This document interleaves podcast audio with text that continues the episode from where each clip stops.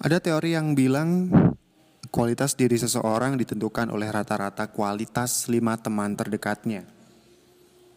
Saya pribadi percaya ini. Dan ini tentang banyak hal. Misal di hal hobi, ada yang hobinya receh-receh, pasti teman-temannya juga receh hobinya. Kebanyakan begitu. Atau yang lebih serius, soal ekonomi. Rata-rata gaji kita berkisar di rata-rata gaji atau pendapatan lima teman terdekat kita.